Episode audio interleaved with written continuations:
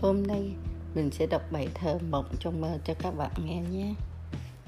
Tôi đã chọn anh người tình lý tưởng, xin cho trọn vẹn chữ chung tình, không cần cao sang hay quyền quý, chỉ xin giữ vẹn một chữ tình.